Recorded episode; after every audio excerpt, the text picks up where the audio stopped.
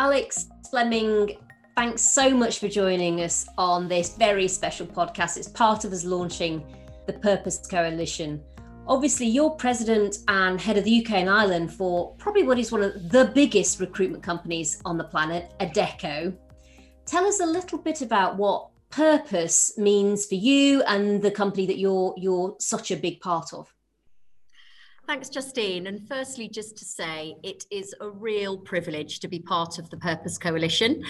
It plays exactly to who we are as the Adecco Group, as an organisation. So thank you for encouraging and, and supporting us. Um, in answer to your question, company purpose for me is the real social conscience of a company it's the philosophical heartbeat, I like to say. Um, and for it to really live and breathe within an organization, it has to be placed at the core of the strategy. And I think when companies fully leverage their scale to benefit society, the impact can be really extraordinary. And I think the power of purpose is needed more than ever right now as the world fights this urgent threat of COVID 19 pandemic. And several companies, um, I think, are really doubling down on that purpose. And it's at the very time that stakeholders need it the most. Um, and this is really, really encouraging and, and, and great to see. Um, and I was recently glad to read um, that 93% of Fortune 500 CEOs believe their companies should focus on both making profits and social goals. So this is good news. However, um, in the same um, article um, from McKinsey, 82% of employees feel that purpose is important, but only 42 believe that their organizations actually drive impact. Um, and I think this shows that purpose driven companies are top of mind right now, but only a few companies are really walking that talk. Mm. Um, yeah, sorry. No, go ahead. Um, and I think that we know that purpose led organizations have a common thread. Um, they're more innovative. They generally have flatter organizational structures and they have a healthy work life balance whilst constantly driving an agenda of doing what's right for everyone. I think it's really interesting what you're saying about this sense of the words versus the action and the reality and, and and especially how that is experienced not just if you like in a wider community but perhaps by those people might know it soonest and the most, which are employees in a company. Yeah. Um, I mean, one of the things that we've been doing through the, the work on the Social Mobility Pledge and now the Purpose Coalition is really working with businesses just like Adecco on opportunity action plans that really get into the heart of how you bring that purpose alive and, and make sure it really does go through your business. So tell us a little bit about for Adecco, what bringing purpose alive for the company, for your employees and the communities you're, you're part of what does that really mean for you as a business? I think our organization identity has three strong elements it's around our clear purpose, our strong brand, and having a widely recognized culture. And I often refer, refer to Stephen Covey's simple question, Who am I in life and at work? And I think this has helped us to tie individual purpose to company purpose. Um, and people ultimately need to understand where they're going, why you're going there, and of course, how they fit in. And if this is clear and consistent, um, and you're really passionate about this approach, I think people really want to be a part of it.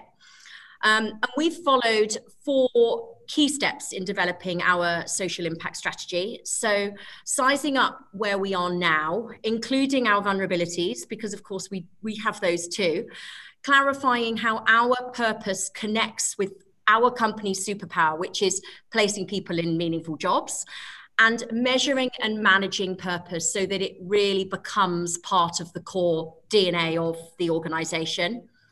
And I think we have, we're quite unique at the Adecco Group because we have three key stakeholders clients, candidates, and colleagues. Um, but this year we added a fourth C community and the creation of inclusive shared identity with teams and communities, which translates to alignment in purpose with an organization and then ultimately back to society. I think our community strategy is focused on creating brighter futures for everyone. Mm-hmm. And our top priority is improving access to opportunity by working closely with schools to really empower youth and, employ, and improve their employability and also focusing on improving access to work for all those individuals who are in transition to enter or re enter the world of work. And we're working closely with charities like Shelter, British Paralympic Association to really support homeless individuals and uh, differently abled uh, individuals. And we also really believe in creating inclusive futures for everyone. Um, and the Adecco Group is an equal opportunity recruiter, but we're really proud of our 50 50 gender split at UK and Ireland board level. And our demographic split is now better than the average UK market. But it really doesn't stop there for us. We are now also really focusing on supporting our clients to drive inclusion in their organizations too. And we're really looking forward to being part of the Purpose Coalition that connects us with those like minded organizations to really inspire our passion to not just be purpose driven, but also really be purpose led. I think it's I think it is really inspiring. I think it's hugely powerful. And that point you made earlier on around this sense that there isn't a compromise being made, I think, in the long term, or even necessarily the short and medium term between profit and actually doing the right thing in terms of purpose and actually reaching that wider talent pool. Yeah. I think it's probably never been more important. But tell us a little bit, from from your perspective about where that fits in as a recruitment company. I mean, in so many ways, you talked about those journeys that people are on, being able to fulfill their potential. I mean, obviously, Adecco's whole purpose, in a way, is allowing people to get on in their lives and do just that. Absolutely. And I think what you said when we first chatted, Justine, um, really resonates with me. And that is talent is everywhere, but opportunity is not. And according to the Social Mobility Commission, um, social mobility has been virtually stagnant over the last five years. And there remains this stubborn gap in higher education attendance between children from different mm. socioeconomic backgrounds. And I think the top professions continue to recruit disproportionately from a narrow strata of society. You know, we know that only 6% of doctors, um, a small percent, just over 10% of journalists, and we know only 12% of chief executives come from working class backgrounds. And this is a particular dominance of the privately educated in society's upper echelons. And I think, you know, the UK's lack of social mobility is often more about, um, more acute in minority groups also. Um, so last year, um, one of the stats I was reading the other day, 84 of the 1,048 director positions in the FTSE 100 were held by a business leader from an ethnic minority. And this causes um, poor social mobility. These causes are, are deep rooted um, complex and ultimately societal. Um, but this doesn't mean employers are powerless to act. Um, and in fact, they can do much more than they think, uh, not least by really ensuring their recruitment processes don't continue to perpetuate low application rates from people from less privileged and minority backgrounds. And if you think about it from a recruitment perspective, I, I really believe you have to focus on potential, not that polish, and recognize the benefits of a diverse and inclusive team. I think it's it's been really fascinating because obviously when a young person's developing, you know, the main focus of the education system is on their academic attainment, and, and we do a huge amount of measuring on that. But I think even when we've looked, if you like, at that other aspect of a young person's development and often we do look at these external things like polish external confidence and actually you know you probably know as much as anyone um, as a recruiter that it's the strengths inside often that are the ones that really make that difference between a fantastic employee and one that's just going to be okay yeah. and almost this sort of polish piece of it can be done you know later almost in a sense. It's that sort of internal resilience that, and you know problem solving creativity. That uh, i guess the challenge in recruitment is it's not always easy to see that so well from almost that more traditional cv approach and and that's quite a, a dry way of presenting someone isn't it? Yeah, and I mean, we work heavily in this space, um, and the, some of the lessons that we've observed um, from top opportunity led employers um, are using data to really understand recruitment patterns and progression within work for people from different backgrounds. Um, you know, we really encourage people to reach out to schools and colleges, um, not just universities, and particularly schools with more disadvantage and support those um, who can influence and help young people. So, parents, teachers, school leaders, career, careers advisors. And, and, and one of the things that's been hugely beneficial for me is, is always assigning reverse mentors at a C suite level in your organization to mm-hmm. really support better understanding and connectivity. I think this, this can, be, can be really powerful.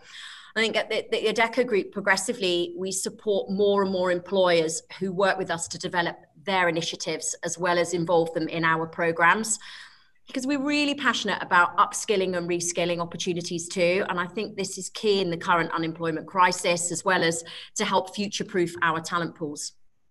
Yeah. And it's probably never been more important. Um, I, I've always felt the challenge with social mobility is that it's very hidden. And so, whereas on other areas like gender and, and BAME and, and you know how many ethnic minorities are in more senior positions, you can really see without having to ask. I think the challenge for wider social mobility is you have those those barriers, if you like, but it's it's not always easy to to spot, if you like, when they're holding people back. And yeah. I think you know the the power that Adecco has in starting to almost analytically work through those challenges is you know as you say potentially quite profound because you know you can really genuinely get that insight but then pass it on to the the clients you know that you're working with and all these companies that are part of this ecosystem spreading opportunity too. And this year, actually, the, the Adecco Group in, in the UK has set up a joint venture with a company called Corndel, Corndel um, and we're calling it Adecco Working Ventures. And it's recently been awarded a place on the CARES framework to support the DWP in an outsource um, capacity, aiming to help 100,000 people a year to move from unemployment to meaningful, lasting jobs in the shadow of the pandemic. So I think this is a, a really important commitment as an organization organisation that, that we have made to support here. And it's about stretching really that in that case to the bit of the, if you like, the unlevel playing field that people are most likely to sort of be be stuck in and is in fact, I mean, really potentially hugely transformational for those young people, especially. But obviously for you, Alex, you know, you're a top business leader, um, a woman, and Tell us a little bit about your journey. I mean, it's fantastic to see women in these senior roles like yours, but tell us a little bit about the journey and also um, the challenges. I mean, I think as women who maybe get to more senior levels, we all have our barriers and challenges, but it'd be really good to get a sense of yours and and how you overcame them in a way. Sure. Um, so I've been in the HR and workforce solutions industry for 20 plus years. Um, and what I have learnt um, is that the most desirable companies put culture first. And this for me is, is so high on my agenda to really create an environment where people truly belong and they feel that they can get on. Um, and I'm very proud of the culture that we have built um, in the UK and Ireland. Um, and we've got very strong positioning in the Great Place to Work companies listing. But we also were awarded a, a top place at the Employee Engagement Awards for um, how we engage top performers. And I think mm-hmm. this is really, really critical that you celebrate those successes. Um, and a great environment and culture that empowers people to succeed drives a strong performance, especially when leaders can support colleagues to focus on their areas of strength. And I'm a big believer in creating a level playing field where everyone has a voice. And I'm constantly encouraging my leaders to hire to their weakness and build teams with really complementary skill sets. And I think this is what creates a winning team. Um, but to do this, it does take confidence. Um, and I think this is something that we have to build in leaders um, of the future. It doesn't happen overnight. But I have a, a real mantra um, for success that I have have lived and breathed sort of all of my career, um, and it's sort of six specific things. Um, the first one is around um, work ethic. Um, mm-hmm. The second one is around resilience. really, really having uh, being decisive, and making decisions. Um, having always having a measurable plan um, really empowering the people that you work with, um, and always being consistent and fair because this is what ultimately will drive um, and give you respect. And as I said, I think it's something I've lived and breathed, and I really try to, to get my teams to um, also have a leadership mantra that they can live and breathe so they have something to stand for. And I think those are really universal leadership qualities in a way, because this is what it comes down to. It comes down to people who are in those leadership positions in business almost understanding what they need to do to create the right environment and climate. Yeah. But as you say, having the confidence to be able to say, look, no one's perfect, but a team can be. And so the skill is in building that team to plug all of those different things you need as a group of people to be able to do collectively and not actually worrying about the fact that all of you individually couldn't achieve it on your own. You would need a team if that was the case. And it's just absolutely, for me, it's absolutely crucial, but it also goes to this heart of the, the, the debate and the discussion around diversity and the fact that actually, you know, you talked about McKinsey earlier. They did a, a, really powerful report a few years ago that just set it out in black and white how more diverse companies just do better. They take better decisions, they perform better. They're probably fresher places to work in terms of the thinking. And so, from my perspective, what we've been doing on the Social Mobility Pledge, um, you know, working with companies like Adecco, it's about unleashing that diversity. You know, we have it in this country, but traditionally we haven't really used it, I suppose. Mm, yeah, uh, yeah, I totally agree. I mean, we have seen as we've evolved and changed um, our teams over the years, we've seen more innovation. It absolutely creates more resilience. And also, it allows other people in the organization to really feel they can get on when they see it's representative in their leaders. Um, and it's really important to me, as I mentioned earlier, we're in a unique position where we have two different mm. customers. We have our clients and we have our candidates. And we have to be representative of our clients and our candidates. And this is becoming more and more important and more on that agenda um, for, for the clients and the candidates that we work with, for us to be taken seriously as an organization. Mm. And I think you know the other piece i really wanted to dig into was you talked about youth empowerment which is absolutely crucial um, and I think for me, and you know, when I was a Secretary of State at International Development, we did a youth summit because actually, when I looked at the development programs we had around the world, so many of them in it were actually focused on young people, whether it was maternal mortality of very young girls having babies before probably most women um, in somewhere like Britain would do, whether it was education, whether it was health and vaccinations for young children. And so we ended up doing a, a, youth summit because actually my sense was we need to work out how to fuse young people into helping us develop our development programs because actually they're the people that are, are you know at the sharp end of of hopefully benefiting from them. But you, you talked about youth employ uh, um, youth empowerment, and my sense is that in terms of measuring impact as well, which is what we all want to do, actually starting to involve young people in that is probably one of the ways we'll have the right team, if I can put it like that, with the coalition to be able to start measuring impact more effectively. Yeah, I agree. And I think, you know, the best advice that I can give to young women and girls is to really be authentic um, and be creative and be brave. Mm-hmm. Um, and I think it's it's hard sometimes but you need to believe in yourself first.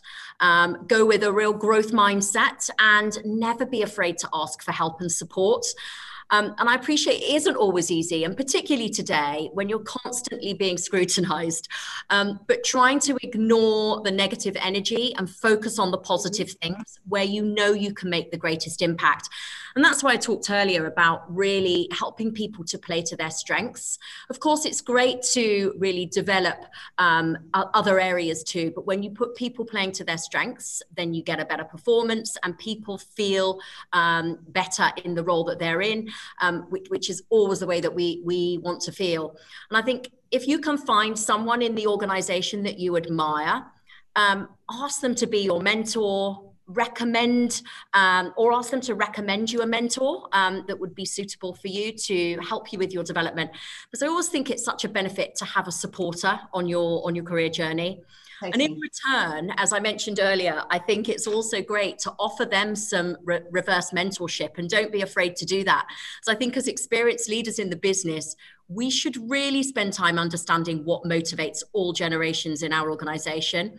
And just because we have more years of experience, business experience, does not mean we've all the answers. Um, and some of my most valuable lessons have come from colleagues in the business who have reverse mentored me and helped me to really understand different perspectives.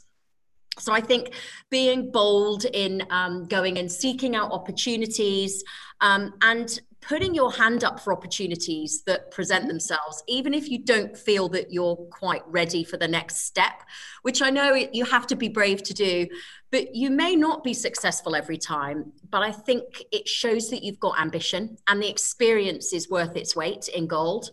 Um, so I think also I would say the most creative people and the boldest people I know, they see obstacles as opportunities, which often can lead to results that no one thought is possible. So you know, I would always just say, be creative, be bold, um, be resilient. I I thoroughly agree with that, and I remember early in my career. I didn't really have mentors, but I do remember one of the more senior people I was working with. Uh, I was um, at SmithKline Beecham, which is a, a, big pharmaceutical company, and one of the senior scientists said to me, um, "Do you ever make mistakes, Justine?" And I remember saying, I'm not, I don't know, I'm not really sure I necessarily do. And he said, Well, you're not stepping outside your comfort zone enough then. And he really encouraged me to try stretch, you know, stretching things, you know, different projects. And his point was, look, making mistakes is fine. Actually, it's often how you learn, and it's often a sign that you are stretching yourself. And yeah. you know that bit of advice was something that that really always stuck with me and it, it sounds like what you would be saying to other companies in terms of particularly bringing through um, younger women in their careers is think about that mentoring and think about the reverse mentoring um, that they can do for you. And that's probably quite a straightforward way that you can almost help clear that path.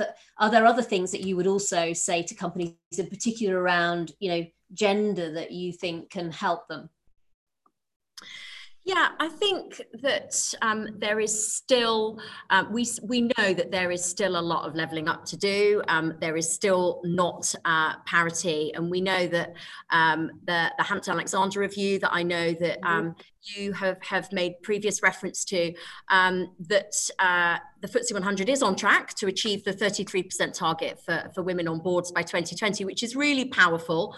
I think um, in the Adecco Group, we've in fact also made a commitment to have a 50 50 gender split in our top 300 leaders globally by 2025. And I think the success will be based on effective succession planning and conscious inclusion. And I think these two points are, are really important. We know that women make up half the world's talent pool, um, yet women still only hold 25% of those leaderships, ro- leadership roles. And I think you have got to be very deliberate. So organizations need to avoid all male succession plans um, and, you know, see that as no longer being acceptable. And it may be that you have to work a bit harder to not have that, but we have to put the effort in to, to really drive this. Um, be explicit about where to progress women and help them obtain the skills and experience to manage and drive the business, particularly in technical and operational positions where we see um, lesser women in those roles. Um, but also, it's not just about hard skills, it's also about soft skills. And I think we mentioned it earlier really giving people the confidence to believe that they can progress and to believe that they can put their hand up. And I think a lot of that, certainly, we saw in, in our organization that when um, people see a balanced split in their leadership teams um, and it's a much more diverse and inclusive leadership team, more women put their hand up for opportunities. They feel it's possible to grow because they can see others have done that before, and I think that that's that's really really important. Um, and, and in order to do that, you may have to change the way that you work, create more flexibility in the workplace to encourage that fit for purpose environment um, for, for women too.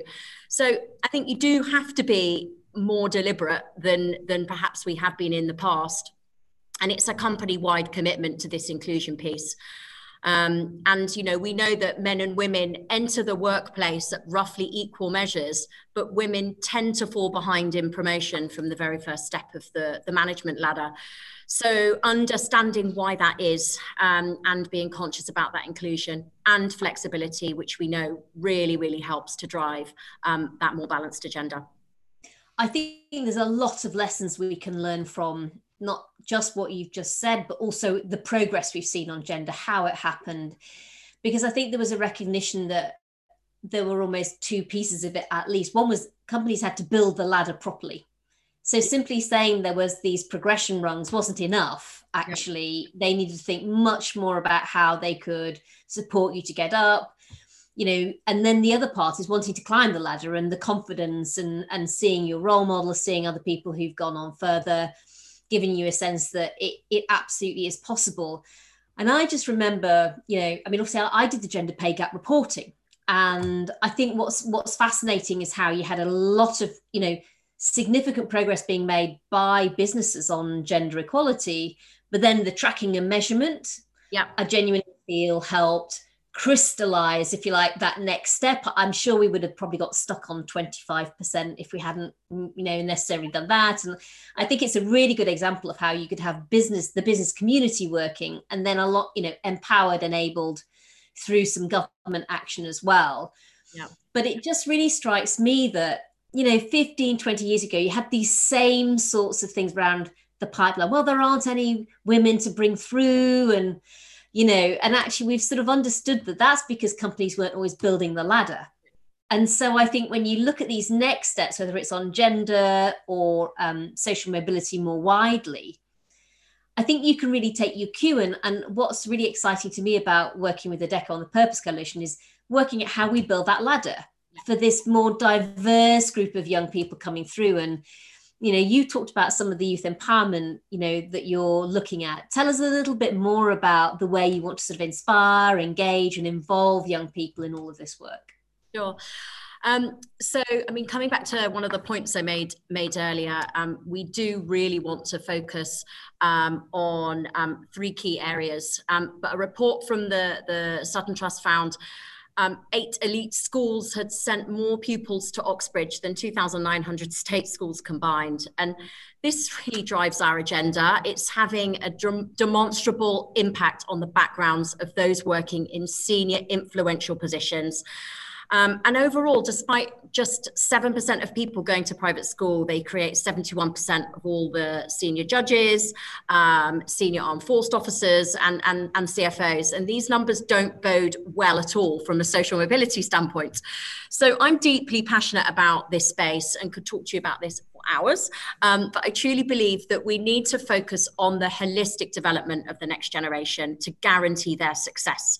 And the skills gap keeps widening year on year, and entrance into the job market is getting increasingly complex as industries evolve full stop at a pace to keep up with technological growth. Um, and so I think schools need to be closer to the world of work so that mm-hmm. they can understand what the market needs when it comes to talent. And businesses also have an incredibly important part to play to help bridge this gap too. It's, it's really a partnership. And some schools have already taken this on board by hiring employability leads in schools, for example, but we still have a long way to go, um, especially in the underserved areas of the UK. And this is where our real um, passion area and where we want to really, really focus our time and energy. So, our youth empowerment program, the Creating Brighter Futures program, is designed to improve um, pre employability and employability readiness mm-hmm. um, for youth. So, we create cross industry experiences for hidden talents and really champion underserved youth. Um, and through this, we aim to create a talent collective of like minded employers who support youth empowerment and future proofing the diverse talent pools. So fundamentally, I think this is about us playing our part in bridging the gap between education and the world of work, together with our candidates and our clients, and calling out the transferable skills, of which there are so many, and recognizing that it is a systemic systemic problem that we all need to get behind in order to truly make a difference. So, ha- everyone having accountability. I think that's completely right. And in the same way that on gender, it you know you really had to engage men yeah. and help them understand how they were part of the solution.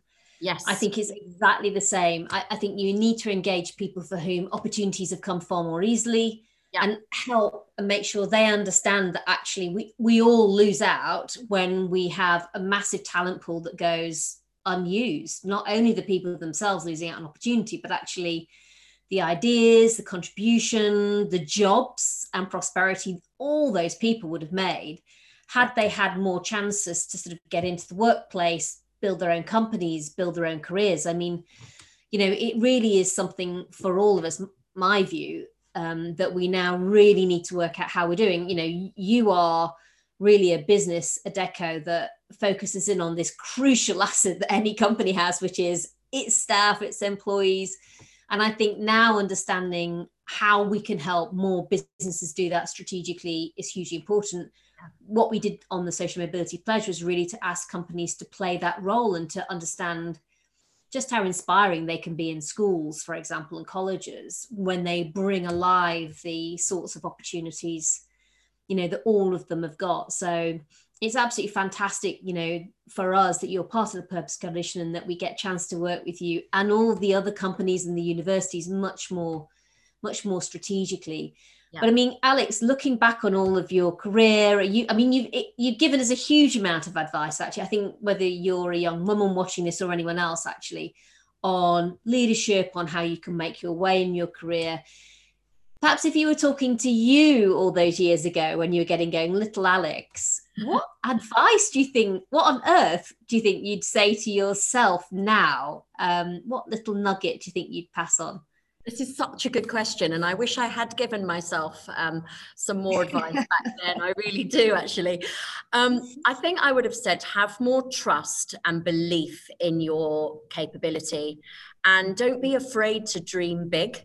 Mm-hmm. Um, i think for me working hard absolutely goes a long way but never ever underestimate the importance of developing people um, to bring them on their journey with you as you develop. And I think succession planning is absolutely paramount to any leader's success.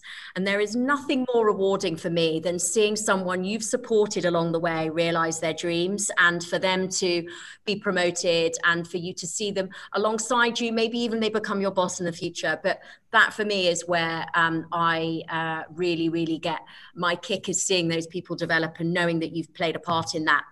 Um, I would also have told myself to um, find people who believe, who you believe in, and who believe in you, and um, always be curious because that's how you learn. Ask as many questions as you can, mm-hmm. and ask questions of those people you know um, you really who really inspire you, and um, who who you know um, you inspire. Um, surround yourself with the best people who are real and don't forget to have some fun. Um, I, I, definitely have had plenty of that along the way. Um, life is too short to not enjoy yourself. Um, and generally speaking, I think people who have fun, they perform better and they attract people to want to be around them. They're infectious. Um, and that's uh, my sort of final fact. So find the fun people, but who work hard um, and never be afraid to ask questions um, and succession plan all the way that you go brilliant advice. Um, absolutely fantastic. I think on that point, we'll, we'll, bring this to a close, but it's been an absolute pleasure having you on this special podcast, Alex Fleming. Thank you so much for all of the insight. We're so excited to be working with you on the Social Mobility Pledge and the Purpose Coalition. So, a lot of work ahead. But as you say, it's about like-minded people and um, it's been great to get a chance to talk to you today thank you so much great thanks very much justine Thanks for listening to this episode of Fit for Purpose. If you enjoyed it, please give us a rating and share with your friends, family, and colleagues. And be sure to subscribe so you don't miss any future episodes.